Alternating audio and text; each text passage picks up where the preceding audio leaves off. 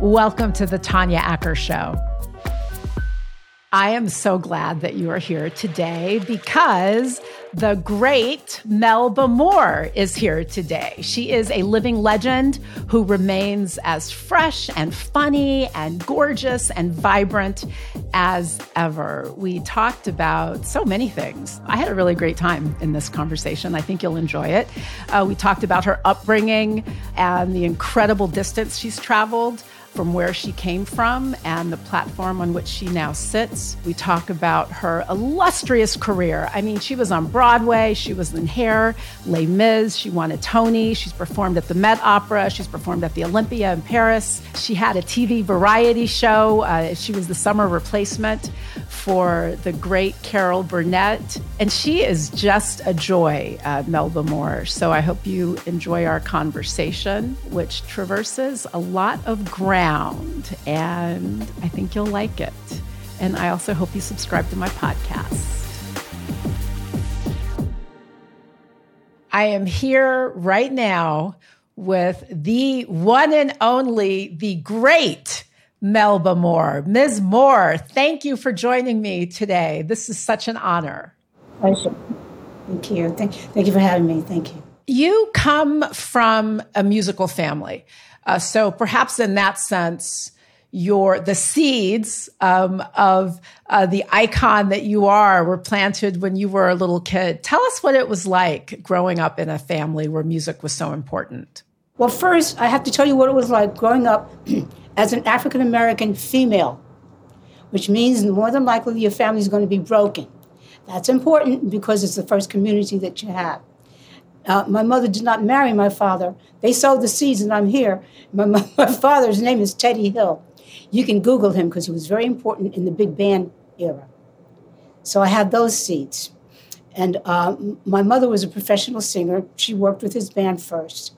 Uh, but she was a single mother, and um, she was from, um, nobody ever heard of this place, Pipe Shop, Alabama. But she moved to Manhattan. So I got to be born in Manhattan. But then she married my stepfather, who was a musician, who had a son and a daughter, but he lived in Newark, New Jersey. So we moved there. So actually, I didn't know I had a voice until I was about 10 years old, which is very late when you're the instrument. But that's because he was a piano player. He made us, he, he had a son and a daughter, so now I had a sister and a brother. So we all learned to play the piano at, at a young uh, age. And that's when the music began. I needed to start that way because otherwise you're going to think it was just a normal family where everybody sang and you had music and you had a whole family and all, all of these things that nurture you to so that you can succeed in life. And um, it didn't come for me until a little bit later. So, what was that like when you were younger? I mean, you've described a lot of moving around, a parent who wasn't, it seems, very present. Uh, you know, your mother uh, had to do the very heavy lift uh, on her own. Uh, how was that? Uh, and do you have siblings? I do now. I have half siblings and step siblings, or what we now call the blended family. But when you were young, it was just you and your mom? Well, um, she was trying to take care of her mother who had strokes, so she couldn't speak. So it was me, my grandmother, and the lady who really raised me. And that's important because um, she was illiterate. She she lived like she was still a slave. But uh, so uh, and she was from the backwoods of, of uh, North Carolina. Like she, she, was an orphan. So I can't even say that she was raised by her parents were sharecroppers because she didn't have parents. I'm saying that's important because that's who I am. But why that's important, why I'm laughing, that's why I have a Tony Award because basically she's the character I played as Lutiebelle Gussie Mae Jenkins in the in the musical Purlie that gave me a Tony Award. And it was inspired. This character inspired was inspired by the real life person who you describe as having raised you. Some people really can't appreciate what life was like for lots of folks not that long ago. My mother um, is from Clarksdale, Mississippi. Uh, she grew up in the Delta, and it was just a really different time. And I think that it's all the more a testament to how you have not just survived, but thrived, like risen to the top. And now, you know, you sit on a beautiful perch. How do you describe, you know, you've, you've lived and seen this big chunk of life and history and American history and changes in music. Um, what encourages you the most? What makes you the most optimistic about things? First of all, I'm a born again Christian, and it's Easter. That's very important to us. We take that very seriously, and who actually, that's my occupation now, so that's really first.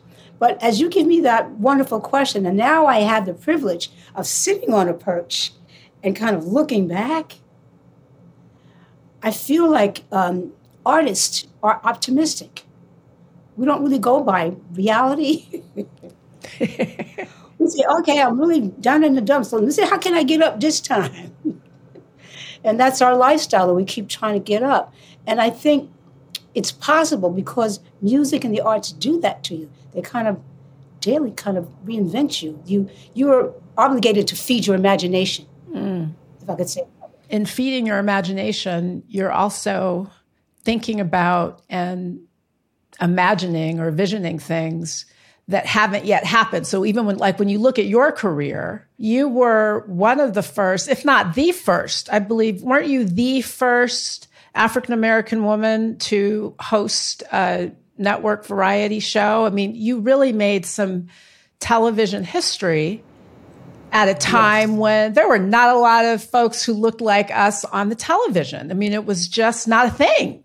There were no black couples. It was Clifton Davis and myself. And we were sort of like the black Sonny and Cher. Is that before your time, too? Uh, I, thank you for thinking that, though. thank you for. You I appreciate you so much. I had Sonny and Cher dolls. I know. Thank you for. I, I really. I, I love you now even more. Melba Moore. and you were a couple at the time. You were a couple. We were a couple, and that was extremely important on a couple of different levels. First of all, neither one of us had done TV before. So we didn't know what we were doing, but we watched TV. We know that, first of all, it was in the category of um, comedy. And you had to be careful with, you know, making jokes. At least we thought you did. So we had a couple of people around us that were just good natural comics and uh, who could help um, guide us if something was in not good taste. That was extremely important to us because there was nobody going before us to, to make that make those decisions. So that's just one of the issues. Um, a wardrobe, I would wear my afro. I saw some clips. Centric. I saw some clips. It was beautiful, really beautiful. And, and um, the lady that did my hair back then, she does Gladys's hair now. That's why Gladys is always looking so good. Her name is Blondie Brown. Gladys Knight. You're talking about Gladys Knight. Yes, I'm sorry. Yes. See, I act like everybody knows Gladys. Don't we they? do. I'm, I'm, if they don't, they'll learn. They, they know. They'll know now. I looked at clips of uh, the show that you did with Clifton Davis, and you had you know big natural hair, and I think that was um, very of the moment at the time. But did you get pushback from the network or the studio about uh, being no. natural? They didn't care about that. They didn't know what even what that was. they were all white. They were just like, it's a different hairstyle. Who knew? Who oh, knew? That's interesting. what was it like working with your partner, hosting a show together, especially when both of you were newer to TV? Well, first of all, we were in love, so that made it interesting. And then we had not worked together before. He was working, the reason he was called to do it is because he had gone from being in the chorus of Hello Dolly, which then starred Pearl Bailey and Cab Calloway. So you see, the environment was just exploding with breakthroughs. Mm-hmm. But he went on right after that to do the co starring role in the Broadway show Two Gentlemen of Verona. So his career was just exploding. But we had not worked together. We hadn't sung together. We hadn't done anything together. Well, we had done a few things together, but those were private. we'll keep those private things private. So was it was it tough? Was it tough working with somebody you were in love difficult. with? I don't know if, if I thought it was that was the issue. It's just that everything was new. Everything. But it was very exciting. Moms Mabley was the uh, landlord. How long did you? You were a uh, substitute for the Carol Burnett show. Is that right for the summer? How about that? I mean, that is such a a big, what a big, big platform uh, to to launch. It kind of says says what an incredible person Carol Burnett was and is to give us that platform she was involved in making sure that the two of you that your show ended up in that space? Yes. Okay. that was her spot. Yes. Another one for carol burnett. Another one for carol burnett. Yeah. but you know she's an incredible everything of course. I think what's also incredible, again, going back to all the varied uh, things that you've done in your career, it is the 55th anniversary of the musical Hair, iconic musical everybody knows hair, even like younger folks. I'm sure you know hair. If you don't, Do you'll know it now. Know it? And okay. you replaced Diane Keaton, which is interesting for all kinds of reasons. I mean, even today, when a uh, character of color, a black person, is cast in a role that people have imagined, you know, in their minds as being played by someone uh, white. There are some, not universal. I think most people don't care. But, you know, sometimes there's some like loud, angry pushback. You replaced Diane Keaton, which, as I recall, or to my understanding, was the first time a black actress had replaced a white actress. Was there any pushback or fallout for you from that? No, that was hair. What did I say? what, what, I mean that means is that it broke all of the rules. Hair is where I learned to wear a nat- natural. oh, you're saying I'm sorry. You're you're saying that because it was hair, everybody was open to all kinds of things. Yes. So I'm saying I was blessed to be in that kind of a bubble, really. What describe it? So what did that bubble feel like? And how was it different from like other experiences outside of it? Well, first of all, it was my first only broad, not only Broadway show, but play period. I never did anything in theater. So it was like being on another planet. In what way? How was it different? Well, there was no racism. I mean, even these days, if you're black, you know it. Not only because you're with your culture, but we're still in a different area. We kind of know what that is, and things are open, but they're not equal. but there, I, let me give you an example. Um, they, they, um, Diana left the show, and um, they'd had a lot of different people doing the role, and they weren't happy with them, so they kept changing them. So, so this this black woman who played Abraham Lincoln in the show, which will give people who don't know anything about hair, an example of how they just broke all the rules. How you have a black, dark skinned woman playing Abraham Lincoln? You know it's going to be a parody or a joke. So she said, How come y'all don't let Melba try out for it? Jim Rado and Jerry Ragni said, well, You know what? You know, and they're white, of course. We didn't think of that. so I said, Sure, she can try out for it. So they rehearsed me, let me do some matinees, and it went well. So that's how I got the role. But that's the kind of environment that we were in. You could suggest and try anything. And people were just open. There was do you think? Well, not people. I'm, I'm talking about the cast and the production of Hair now. That bubble that we lived and worked in, that family that we were. Then, if you know this, they decided to put it out, then we get to what you're saying, whether people are going to accept it or not. Did they accept it? Yeah, they did. they did. We Thank God they did. they accepted it. You know, when you look at all of these things that you've done. Uh, in your career. Uh, you sang at the New York Met Opera, first uh, non-operatic pop R&B star to do so. Same at the Olympia in Paris. What's the thing of which you're most proud? Like, what is uh, something about that makes you feel particularly triumphant? You're so sweet. I, am so, you're so sweet to say that. um, that happened because at the time, I was married to a man who's just a genius uh, entrepreneur. And that's the magical combination, the artist and the business aspect of it. He had an idea. Why would we take you to the Met? He's not like a highly educated, he's just brilliant and creative and um, proactive. So he put together the financial team and the business team to make it happen. That's why it happened. I mean, excuse me, that's half of why it happened. What you're saying about me is only, you know, the front part that we, we see and we know. But the other part of it is that other genius and those other people that have those talents to, to bring, bring it together and allow you to have the platform. That's why it happened. Oh, I mean, that's why I can't be proud. I can, I can be grateful. But I think you also just hit on something that's so important, especially for artists. It's about having the right kind of team. Like you said some words that I have to repeat. It's about being proactive. It's about being entrepreneurial. It's about having people around you that you can trust in your case, this was uh, you said your husband, your your partner in life. When you're in the business and in the business that you're in, there's so many people around, right? Like lots of people who want to bask in the shine, and sometimes uh, they are not like yeah, they are not like reciprocating. They're just you know just right. some baskers, one way baskers. Um, or is it taken? Yeah. How do you discern, like, you know, what are the things that you look for when you're determining, like, who's going to be in your circle and who you can trust?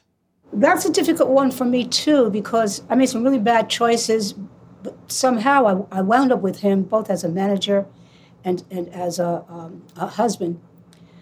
Uh, I'm not sure I, I know how to, to to counsel somebody on that, I really made some bad choices, but I had some really good good people. I'm not sure. And I don't really know how. If somebody says that they've never made a bad choice or a mistake, they're lying. I think right? you can tell by that. Yeah, right. Exactly. If you say you've never, you say you never made any bad choices or mistakes, you're probably not telling the truth. So let me ask you a different question. What's your advice for how to recover from a bad choice? Um, because everybody's made them. Some people will make, you know, will, will make some more in the future. First of all, I think you have to go to God. I'm just prejudiced that way because there's so many times when I'm saying, yeah, artistry, but I'm telling you what God created or what I believe He did. That you're in a way so that you have an attitude, well, okay, I know this is life, it's not a movie. What can I do to sit down and gather myself and see what do I have? And I think you need to go to some people that you can trust to get their perspective of, of you, who you and who you are, because you can't tell all that by yourself. You might not have nobody though, so so you have to try to decide what what do you have, and do you have a way to make a living to feed yourself and uh, clothe yourself and put a roof over your head. You know, you need those things first. If you really want to do this, do you have some ways that you can do it for free?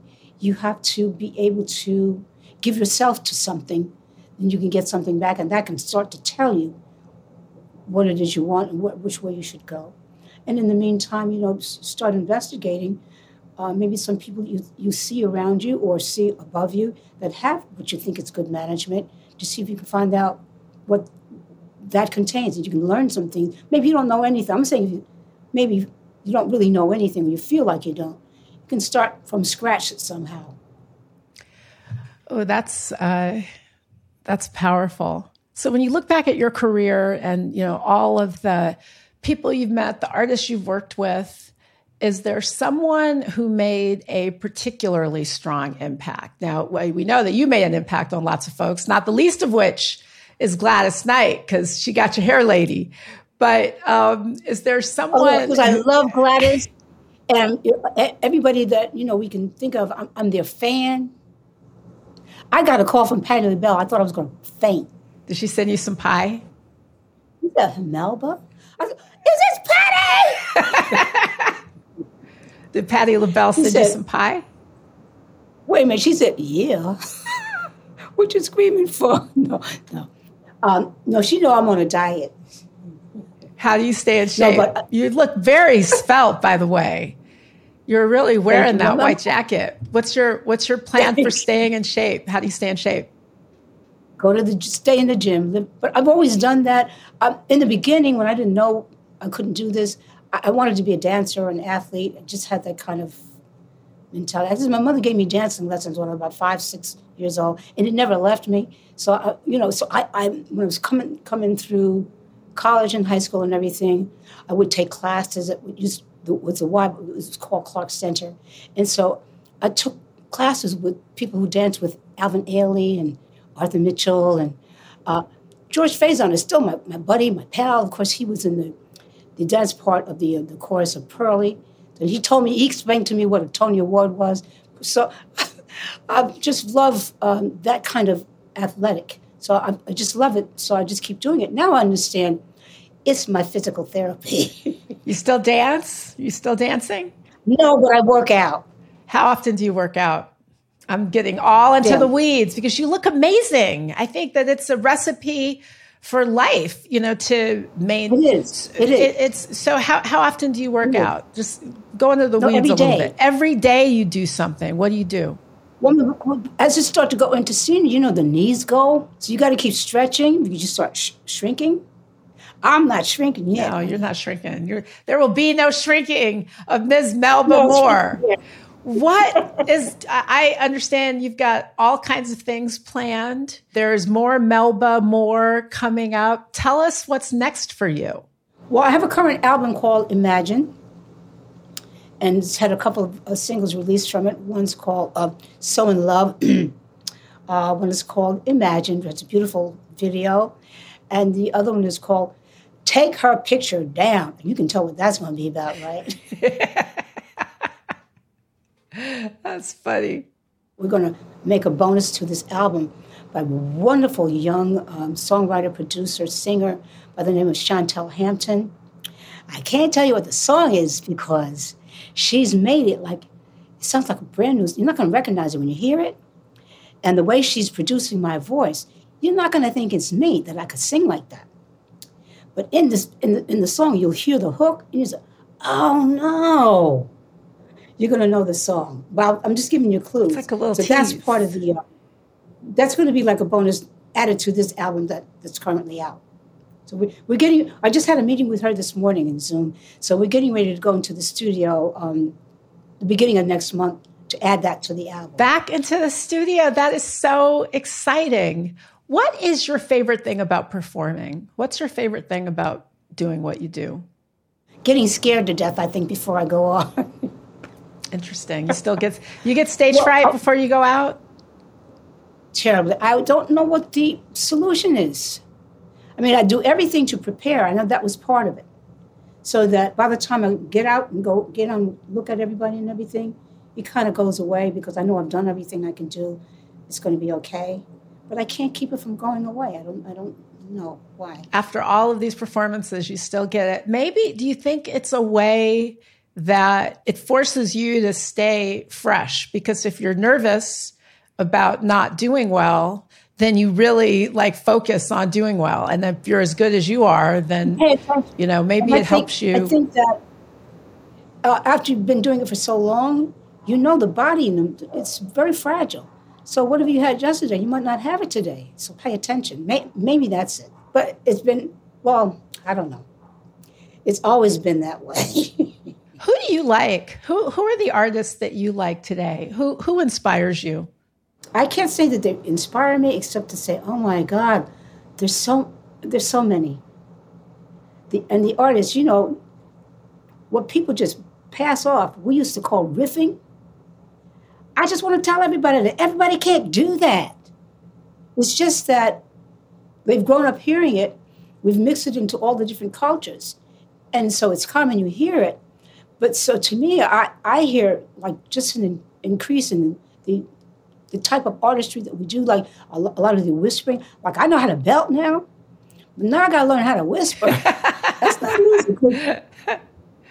When when you whisper, you like this, you're hyperventilating. You get dizzy. I just want, and I'm telling you the truth. So, so, but that's one of the reasons. There's there's a few people I can tell you that uh, I, I know are, are incredible but I, I can't say like they inspire me. I just I'm inspired by the generation and how they do things, and how they use the uh, the technical um, tools that we have right now, and um, how they make in some cases with the technology It's so easy because you can do a pass and then let's say if it's for the background, you just plug it in there. You don't have to keep doing it. You know?